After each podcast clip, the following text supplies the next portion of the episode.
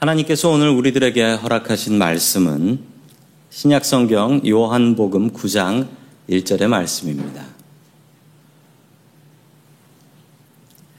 예수께서 길을 가실 때에 날 때부터 맹인된 사람을 보신지라. 아멘. 어, 제가 한국에서 군대 다녔을 때 군대에 가면 이제 군가를 부르죠. 군가. 군, 군가 일발 장전 그러면서 군가를 부르는데 군가가 참 재미가 없습니다. 아, 그때 정말 군가 말고 부를 수 있는 유일한, 유일, 공식적으로 유일하게 부를 수 있었던 세상 노래가 하나 있었는데, 아, 바로 어, 이것이었습니다. 실로암이었습니다. 어, 행군 중에 군가한다. 군가는 실로암. 그러면 다 신이 나가지고 어, 실로암을 부르면서 어, 군가를 부르면서 이제 걸어가서 어두운 밤에 그러면서 갔습니다. 화면에 보시면 논산훈련소에서 그 기지 교회인데 그 교회에서 다 그 실로암 부르는데 뭐 앉아서 부르는 사람은 없어요. 다 일어나 가지고 막, 막 부릅니다. 대단합니다. 이 교회 안 다니는 사람도 실로암에 대해서 한번 불러는 보고 그럼 실로암이 뭐지? 한번 이 이야기는 들어는 봤습니다. 실로암의 기적 오늘의 말씀입니다. 실로암에선 어떤 기적이 있었을까요? 그 기적이 오늘 우리들 가운데 있기를 주의 이름으로 축원합니다. 아멘. 첫 번째 하나님께서 우리들에게 주시는 말씀은 Y보다 하우에 집중하라라는 말씀입니다. Y보다 하우에 집중하라. 예수님께서 예루살렘 성에 계실 때 있었던 일입니다. 예루살렘 길 한 군데에서 이 시각장애 맹인 하나를 만나게 됩니다. 이 맹인은 태어날 때부터 앞을 못 보는 사람이었다라고 성경은 기록하고 있습니다. 그 사람이 길에서 뭐 하고 있었을까요? 아마도 국어를 하고 있었던 것 같습니다. 이 장애인 앞에서 논쟁이 하나 벌어지는데요. 요한복음 9장 2절의 말씀을 우리 같이 읽습니다. 시작. 제자들이 물어 이르되 라비어 이 사람이 맹인으로 난 것이 누구의 죄로 인함이니까 자기니까 그의 부모니까 아멘. 참 무례한 질문입니다. 맹인들은 앞을 보지 못합니다. 앞을 못 보는 대신에 다른 것이 발달되어 있는데 이 듣는 것을 너무 잘 들어요. 듣는 것을. 귀가 너무 밝아요. 어, 저도 그런 경험이 있습니다. 예, 전에 저희 교회도 한번 방문해 주셨지만 예, 저희 대학교 때 저 성격 공부 가르쳐 주셨던 어, 선배님, 그 선배님이 시각장애 완전히 못 보시는 분이었는데 아, 그분 근처에서는 귓속말도 못해요. 다 들어. 정말 다 들어요. 지금 오늘 이 이야기 그리고 2절의 이 말씀은 이 시각장애인이 보이는 거리에 있습니다. 그리고 그 뒤에 예수님께서 고치시니까요. 보여서 들릴 만한 곳에서 이 제자들이 예수님께 물어보는 것입니다. 그 질문의 내용은 이렇습니다. 저 맹인이 태어날 때부터 앞을 못 보게 된 것이 누구 죄로 인한 겁니까? 자기 죄입니까? 부모의 죄입니까? 제자들은 이 맹인을 좀 알고 있었던 것 같습니다. 최소한 이 사람이 태어날 때부터 맹인이었다라는 것은 알고 있었기 때문이지요. 예수 믿는 사람들이 이렇게 무례하면 안 됩니다. 예수 믿는 제자들이 예수님처럼 사람을 불쌍히, 불쌍히 여기는 마음은 하나도 없고 오히려 교만하고 자기들이 똑똑하다. 우리는 이 정도까지 어려운 문제를 생각할 수 있는 사람들이다. 라는 것을 과시하고 있었습니다. 당시 사람들은 사람의 죄 때문에 병이나 장애가 생긴다라고 믿었습니다. 내 죄 때문에 내가 아플 수도 있고 내 가족이 아플 수도 있다라고 생각했던 것이죠. 요즘 사람들도 이런 생각은 참 많이 갖고 있습니다. 아, 요즘 사람들은 어떻게 생각하느냐? 갑자기 나쁜 일이 생겼을 때, 자기에게나 가족에게 나쁜 일이 생겼을 때 우리는 쉽게 이렇게 이야기합니다. 내가 무슨 죄를 지었기에. 저 이 얘기 참 많이 들어봤습니다. 슬픈 일을 당하신 분 신방 가면 이 얘기 꼭 하세요. 내가 무슨 죄를 지었기에. 과연 그럴까요? 성경에 비슷한 이야기도 나오긴 하지만 성경 전체의 메시지를 보면 성경은 이렇게 답을 하고 있습니다. 신명기 24장 16절입니다. 같이 읽습니다. 시작. 아버지는 그 자식들로 말미암아 죽임을 당하지 않을 것이요 자식들은 그 아버지로 말미암아 죽임을 당하지 않을 것이니 각 사람은 자기 죄로 말미암아 죽임을 당할 것이니라. 아멘. 성경은 아니다라고 이야기합니다. 부모 죄 때문에 자식이 벌 받지 않고 자식 죄 때문에 부모가 벌 받지 않는다라고 성경은 분명히 약속하며 내 죄로 내가 벌 받는 것이다라고 이야기를 합니다. 자, 계속해서 요한복음 9장 3절 같이 봅니다. 시작. 예수께서 대답하시되 이 사람이나 그 부모의 죄로 인한 것이 아니라 그에게서 하나님이 하시는 일을 나타내고자 하심이라. 아멘. 예수님께서는 분명히 이 말씀을 하셨습니다. 이 사람이나 그 부모의 죄로 이런 일이 생기는 것이 아니다. 아니다. 그리고 이것은 하나님께서 하시는 일을 나타내고자 하심이라 라는 말씀을 하십니다. 이게 오히려 더 엉뚱한 말씀 같이 들려집니다. 죄 때문에 그런 게 아니고 다른 성경에 보면 하나님께 영광을 돌리기 위해서 있는 장애다 라는 이야기를 이 장애인이 들으면 더 기분이 나쁠 것 같습니다. 아니, 내가 오늘 이 시간 고쳐지는 건 좋지만 내가 이날에 하나님께 영광을 돌리기 위해서 평생 장애로 살았었다? 이건 사실 더 화나는 일 아니겠습니까? 이게 사실이면 하나님은 너무 잔인하신 거 아닌가요? 하나님께 영광을 돌리기 위해서 이 사람이 장애인으로 태어나서 평생 장애인으로 산다. 이거, 이거 정말 말이 되는 일일까요?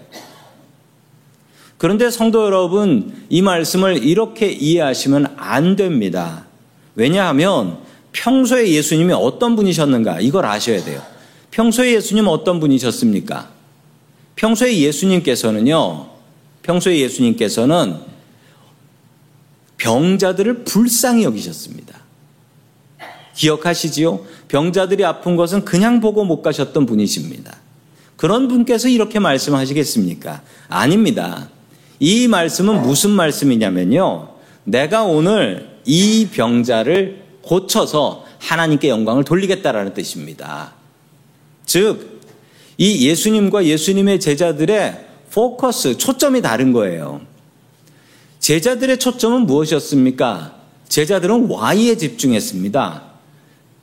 예수님, 이 맹인이 이렇게 태어난 것이 왜 그런 겁니까? 이 사람 죄입니까? 아니면 부모의 죄입니까? 이 사람 죄면 아니 태어날 때부터 그렇으면 엄마 뱃속에서 죄 짓고 태어났다는 얘기입니까? 왜에 집중한 거예요. 이거는 그냥 재미있는 이야기거리입니다. 신학적인 유희라고 해요. 신학적인 유희. 즐거운 이야기거리. 남의 괴로움이 나의 즐거움이 되어버린 것이죠. 반대로 예수님께서는 하우에 집중하셨습니다. 이 사람이 왜 맹인이 되었는가? 난 그런 관심 없다. 난 이런 거 관심 없다. 그런데 내가 관심 있는 것은 이 사람을 어떻게 도울 것이냐. 이것에 나는 관심이 있다. Y를 아는 것은 참 중요합니다. 우리 인생을 살면서 왜 나한테 이런 일이 벌어질까? 왜 나한테 이런 일이 생길까? 이 Y를 아는 건 참 중요합니다. 이 학교 다닐 때 공부 잘하는 사, 학생들을 보면 특징이 있는데 이 why, 왜 이런 거지를 잘 찾아요. 왜 그러냐면 왜를 알면 더 잘 이해가 되고 더 잘 이해가 되면 오래 기억하더라고요. 그런데 우리 인생에서는 이 왜를 찾지 못할 때가 너무나 많습니다. 저도 정말 많아요. 하나님, 그때 저한테 왜 그러셨습니까? 하나님, 그때 왜 나한테 이런 일이 생겼죠? 라고 지금 제가 죽고 나서 하나님 앞에 가서 물어볼 게 아주 많아요. 아주 많아. 그런데 답은 찾을 수가 없어요. Why를 몰라도 우리가 할 수 있는 게 있습니다. how를 찾으면 됩니다. 어떻게 도울까는 생각할 수 있는 거죠. 길에 있는 노숙인들을 보면서 어떤 생각을 하십니까? 어떤 분들은 이런 생각을 하십니다. 야, 저 사람 나보다 영어도 잘하고 백인이고 몸도 멀쩡한데 왜 저렇게 살까? 그렇게 생각하신다면 예수님의 제자들처럼 생각하시는 것입니다. 예수님의 제자들은 Y를 생각했으니까요. 저 사람들 왜 저러고 사는 거지? 그런데 노숙인들을 보면서 아, 저 사람들은 길에서 살면서 참 불편하겠다. 저 사람들을 어떻게 도울 수 있지? 라고 생각한다면 그 분들은 예수님의 마음을 품으신 것입니다. 이 맹인이 왜 장애인이 됐는지는 알 방법은 없습니다. 그러나 하나님께서 우리들에게 원하시는 것은 분명합니다. 어, 장애인이 아닌 사람이 장애인을 도우라라는 것입니다. 그러면 아름다운 세상이 된다라는 것이죠. 예수님의 마음을 본받으십시오. 예수님은 why 생각하지 않으셨습니다. how를 생각하셨습니다. 성도 여러분들은 어떠신가요? 우리가 곤란한 일, 괴로운 일을 당할 때 우리는 먼저 왜를 생각하게 되는데 왜보다 중요한 게 how입니다. 어떻게 여기서 빠져나갈 수 있을까? how를 먼저 생각할 수 있는 저와 성도 여러분들 될 수 있기를 주의 이름으로 간절히 축원합니다. 아멘. 두 번째 하나님께서 주시는 말씀은 순종해야 믿음이 생긴다라는 말씀입니다. 어, 제가 2000년에 예루살 이스라엘 성지 순례를 다녀왔었는데 어, 그때 예루살렘에 갔을 때 제가 정말 신기한 걸 봤습니다. 예루살렘에서 뭐가 그렇게 신기했냐면요. 저게 그렇게 신기했어요, 저게. 집집마다 지붕에 물탱크가 다 있어요. 아주 큼직하게. 큼직한 물탱크가 집집마다 저게 있더라고요. 신기하다라고 생각했는데 알고 보니 물이 부족해서 이 빗물 같은 걸 미리미리 받아놓는 겁니다. 예루살렘은 늘 물이 부족합니다. 왜냐하면 예루살렘에는 물이 나는 곳이 없기 때문이지요. 물이 나는 셈이 없습니다.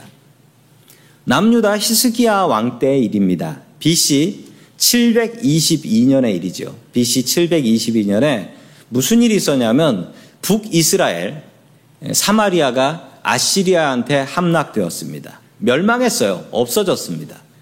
히스기야는 북이스라엘 같은 동포거든요. 동포들의 피난민들을 받아서 예루살렘에서 살 수 있게 해줬습니다. 그랬더니 예루살렘의 인구가 갑자기 확 늘어나면서 물이 부족하게 되었습니다. 예루살렘에는 이 물 문제가 있습니다. 이 물 문제는 예루살렘 성 안에는 샘이 없어요. 샘이 있는 곳이 딱 한 군데 있었는데 성 바깥에 있는 기혼샘이라는 샘이었습니다. 히스기야는 그래서 수도관 공사를 하는데 수도관이 아니라 수도 터널 공사를 합니다. 말도 안 되는 공사였는데요. 화면을 보시면 나옵니다. 화면을 보시면 저기 기혼샘이라고 된 곳이 있죠. 기혼샘이라는 곳에서 그 실로암이라는 연못까지 연결하는 공사였는데 이게 파이프를 묻는 게 아니고 그냥 저 밑이 다 돌이거든요. 저 밑에 돌을 파기 시작한 겁니다. 이 공사가 정말 어려운 공사인 건 뭐냐면요. 일단 파기 시작하면 이게 바른 제대로 파고 있는지 알 방법은 없습니다. 이 공사를 어떻게 했냐면 양쪽 끝에서 시작했습니다. 기혼샘에서 한 팀이 파고요. 그리고 실로암에서 또 한 팀이 파기 시작했던 것입니다. 자, 열심히 파기 시작했는데 문제는 저 기혼샘에서 실로암, 물이 흘러야 되는데 그 높이 차이가 얼마냐면 기혼샘이 실로암보다 2미터가 높습니다. 그러니까 공사를 정확하게 제대로 파지 않으면 물이 흐르지 않을 가능성이 높은 공사였죠. 저 총 길이는 535m의 공사였는데 양쪽에서 파기 시작했는데 저 그림을 보시면 되게 이상한 게 우리가 꼬불꼬불하냐 바로 파지 저게 바로 팔 수 없는 암석입니다. 그래서 암석의 그 결을 따라서 파다 보니까 저렇게 S로 파가지고 양쪽 끝에서 파서 만났습니다. 지금도 저 실로암에 가보면 그때 이것을 팠던 그 기념, 기념비가 있는데 거기에 보면 서로 1미터 정도 양쪽 팀이 남았을 때 저쪽 팀에서 두들기는 소리가 들렸다. 그래서 그걸 파서 맞췄던 것입니다. 저도 한번 가봤는데요. 가면은 저쪽 기혼샘 쪽에 입구가 있습니다. 그래서 기혼샘에서 들어가서 실로암으로 가야 돼요. 기혼샘에서 들어가기 시작했는데 어, 저런 저렇게 팠어요. 저렇게 사람이 지나갈 수 있게 아주 길게 팠고 높은 데는 저희 교회 지붕 정도까지 파져 있어요. 그러니까 잘못 판 거예요. 잘못 파가지고 더 판 거죠. 이렇게 해서 판 겁니다. 저기 이제 슬리퍼 신고 들어가야 되거든요. 슬리퍼 신고 한 20분에서 30분 정도 flashlight를 들고 저기를 걸어갑니다. 참 기막힌 경험이었던 것으로 저도 기억을 하고 있습니다. 이 기적과 같은 말도 안 되는 공사를 히스기야가 기도하면서 했습니다. 한참 걸어가면 이제 실로암 연못이 나옵니다. 그리고 터널에서 나오는 입구가 저 화면에 보시면 저 끝에 연못 끝에 보이는 어, 저 철창이 철창입니다. 어, 제가 갔을 때 기껏 저기까지 걸어왔는데 저 철창문이 닫혀 있더라고요. 자물통으로. 어, 그래가지고 야 이걸 다시 돌아가야 되냐 당황했던 기억이 있는데 당시 관리자가 늦게 와가지고 열어줘서 간신히 나갔습니다. 저게 바로 실로암 연못입니다. 저곳에 가서 눈을 닦게 된 것이죠. 왜 실로암일까요? 실로암은 예루살렘 사람들이 모르는 사람이 없습니다. 다 저기서 물을 떠가니까요. 그리고 실로암 연못은 예루살렘에서 가장 깨끗한 물입니다. 방금 기혼샘에서 들어온 물이니까요. 자, 계속해서 요한복음 6장과 9장 6절과 7절 말씀 같이 봅니다. 시작. 이 말씀을 하시고 땅에 침을 뱉어 진흙을 이겨 그의 눈에 바르시고 이르시되 실로암 못에 가서 씻으라 하시니 실로암은 번역하면 보냄을 받았다는 뜻이라 이에 가서 씻고 밝은 눈으로 왔더라. 아멘. 예수님께서 아주 이상한 방법으로 이 병자를 고쳐 주셨습니다. 아, 침을 땅에 뱉으시고 뱉은 침을 흙하고 잘 이겨가지고 이 맹인의 눈에 발라 주었습니다. 이건 약도 아니고 참 어, 더럽습니다. 그냥 고치셔도 되는데 말로만으로도 고칠 수 있는 분이 왜 이러셨을까요? 이 더럽고 귀찮은 방법을 왜 사용하셨을까요? 그리고 실로암에 가서 씻으라는 겁니다. 실로암을 어디 있는지는 알지만 이 맹인이 실로암 가는 게 쉬웠겠습니까? 예수님께서 왜 이러셨을까요? 예수님께서 이렇게 하신 이유는 순종을 시험하신 것입니다. 가면서 이 눈에 발랐던 진흙하고 침이 마르기 시작합니다. 마르기 시작하면 가루가 떨어지기 시작하죠. 이 기분이 절대 좋은 기분은 아닐 것입니다. 이 순서에 주목해 주시기 바랍니다. 이 기적이 어떻게 일어났냐면요. 이 기적은 먼저 순종을 했습니다. 이 맹인이 실로암까지 가라고 하니까 그 더러운 걸 비벼서 닦고 싶었지만 닦지 않고 참으면서 그래 실로암까지 간다. 실로암까지 가는 순종을 했습니다. 그러고 나니 기적이 일어났죠. 기적이 일어나고 나니까 무엇이 생겼는가? 그에게 믿음이 생겼습니다. 그 믿음이 생기면 더 크게 순종할 수 있고 그럼 더 큰 기적이 일어나고 더 큰 믿음이 생깁니다. 반대로 불순종을 하게 되면 기적이 일어나지 않습니다. 기적이 일어나지 않으면 믿음이 생기지 않죠. 믿지도 못할 고 더욱더 순종할 수 없게 되는 것입니다. 성경에 나오는 대부분의 기적이 이렇습니다. 먼저 순종하라. 순종하지 않으면 기적이 일어나지 않습니다. 우리는 종종 이 순서를 바꿔보려고 합니다. 주여, 먼저 기적을 베풀어 주시면 내가 순종하겠습니다. 그렇게 되는 경우도 있는데요. 그렇게 안 되는 경우가 훨씬 더 많습니다. 예수님을 따라다니며 예수님의 기적을 보았던 사람들은 그 기적을 보고 나서 좋은 구경했을 뿐 그들에게는 순종도 믿음도 없었기 때문이지요. 기적이 있다고 해서 순종하고 기적이 있다고 해서 믿음이 생기는 게 아니라는 것입니다. 내가 순종을 해야 그 기적이 내 믿음이 되는 것입니다. 순종해야 믿음이 생깁니다. 매일매일 하나님의 말씀에 순종하십시오. 하나님의 말씀에 순종하셔야 돼요. 말씀을 읽으려고 힘쓰시고 들으려고 애쓰셔야 하며 그 말씀에 순종하며 살 때 우리들에게는 귀한 믿음이 생길 줄로 믿습니다. 아멘. 세 번째, 마지막으로 하나님께서 우리들에게 주시는 말씀은 영의 눈이 열린 사람이 되라라는 말씀입니다. 쉽게 끝날 것 같은 이야기인데요. 이 이야기가 9장 전체입니다. 9장은 41장까지 있고요. 이 기적 이후의 이야기는 어떤 이야기들일까요? 예루살렘에서 벌어진 기적에 바리새인들이 깜짝 놀랍니다. 아니 감히 예수가 예루살렘에서 기적을 벌였단 말이냐? 분명히 저건 거짓 사기질이다.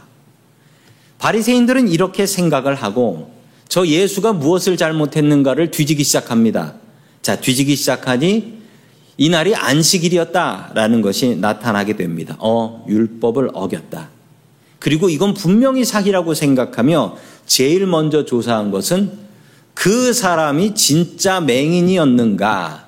맹인이 아닌데 눈을 떴다라고 사기를 친 건가? 그 사람을 조사하기 시작합니다. 그래서 그 맹인의 부모님을 잡아들이죠.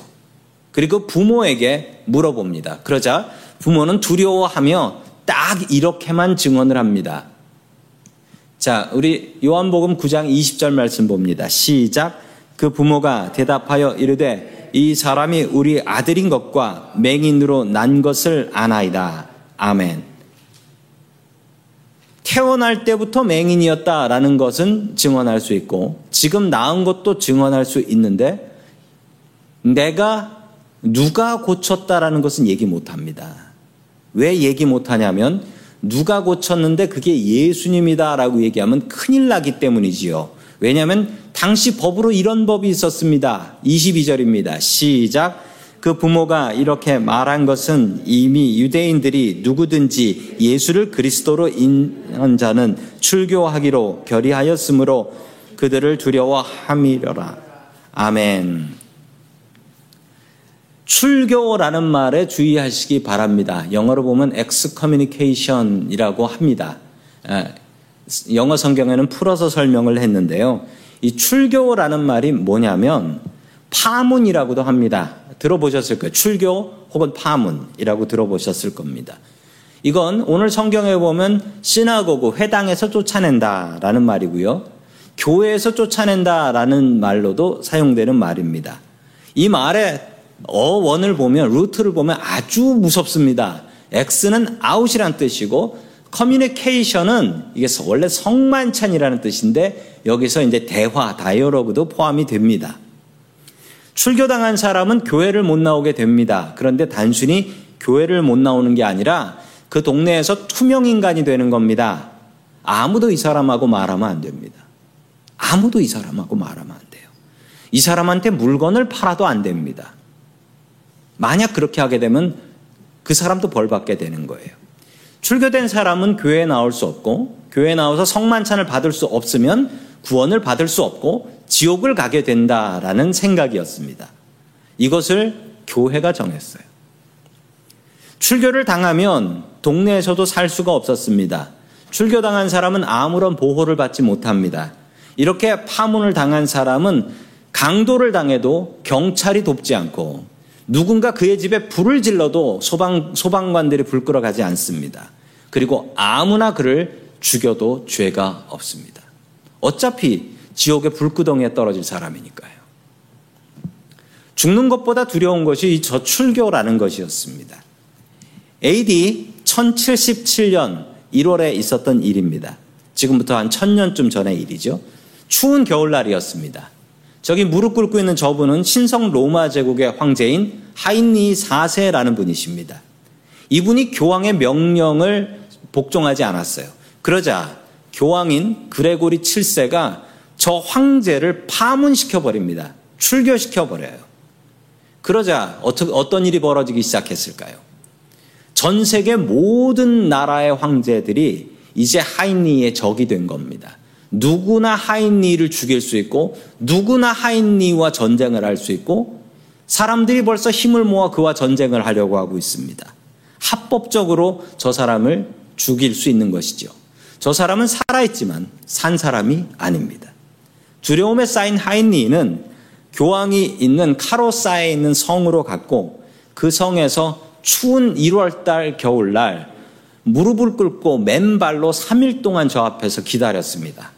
그러자 교황이 문을 열어주고 용서해 줬다라는 얘기입니다. 아, 이게 해피엔딩이 아닙니다. 끝내 하인리 사세는 교황에게 복수합니다. 출교가 이렇게 무섭습니다. 나만 죽는 것이 아니고 내 가족들도 모두 죽는 것이 출교입니다. 그러니 맹인의 부모는 자기의 아들이 눈을 뜬 것은 너무나 기쁜 일이지만 이걸 예수님이 고치셨다라고 이야기를 해버리면 가족이 다 망해버리는 것이기 때문에 예수님이 고쳤다라는 것은 절대 얘기하지 않았던 것이죠. 부모 조사를 마친 바리새인들은 이제 맹인이었던 그 사람을 잡아들여 그 사람을 조사하기 시작합니다. 자, 27절 말씀입니다. 시작. 대답하되 내가 이미 일렀어도 듣지 아니하고 어찌하여 다시 듣고자 하나이까 당신들도 그의 제자가 되려 하나이까 아멘. 아니 감히 이 맹인이요 바리새인을 공격하고 있습니다 말로 예수님께서 고치셨다고 지난번에 이야기하지 않았습니까? 그런데 왜 또 물어봅니까?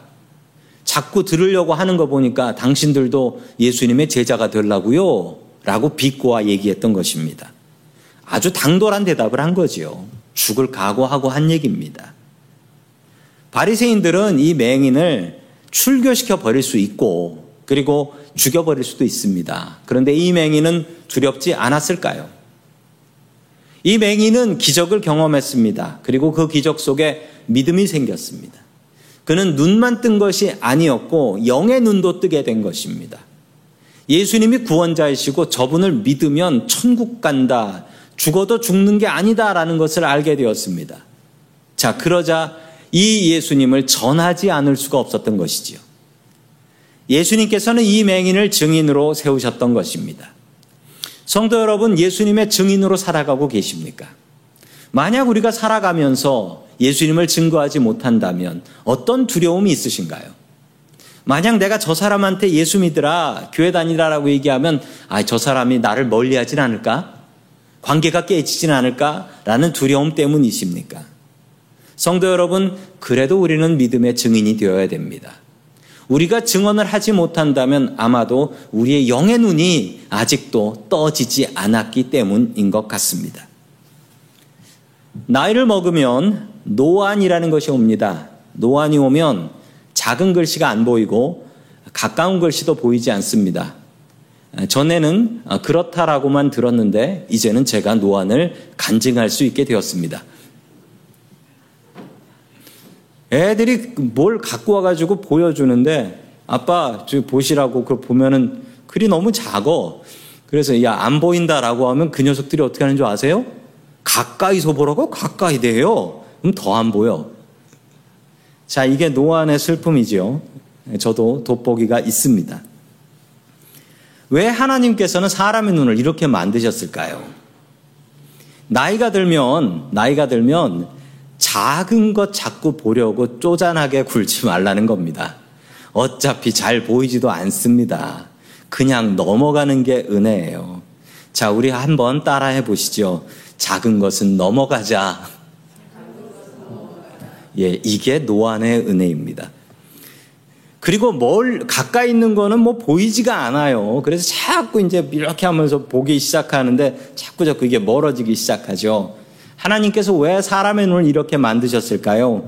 그 이유는 나이 들면 너무 가까운 것만 보려고 하지 말고 스마트폰 뭐 이런 거 보지 말고 먼 것을 바라보라는 것입니다. 먼 곳을.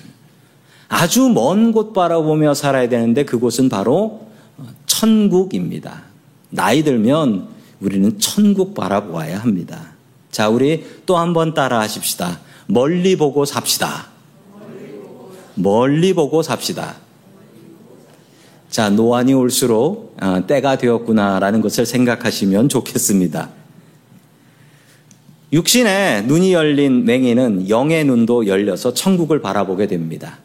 예, 그따위 출교 같은 것은 두렵지도 않게 되었던 것입니다. 성도 여러분들은 이 영의 눈이 열리신 분들이신가요? 이 맹인처럼 영의 눈에 영의 눈이 열린 사람 되십시오. 그리고 주, 담대한 주님의 증인으로 살아갈 수 있기를 주의 이름으로 간절히 축원합니다. 아멘. 다 함께 기도하겠습니다. 전지전능하신 하나님 아버지, 오늘 이 자리에 우리와 함께 하시고 우리들의 예배를 받아주시니 감사드립니다. 주님, 고난 중에 우리들이 주님께 이유를 묻습니다. 왜 나한테 이런 일이 벌어지는지 이유를 묻는데 주님 이유보다 중요한 방법을 찾게 하시고 고난을 극복하는 방법에 집중할 수 있게 도와주시옵소서.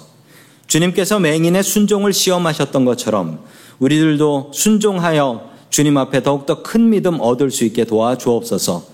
영의 눈이 닫힌 바리새인과 같지 말게 하시고 영의 눈이 열려서 주님과 천국을 바라보는 믿음의 증인들이 될 수 있게 도와주시옵소서. 우리의 치료자가 되시는 예수 그리스도의 이름으로 기도드립니다. 아멘.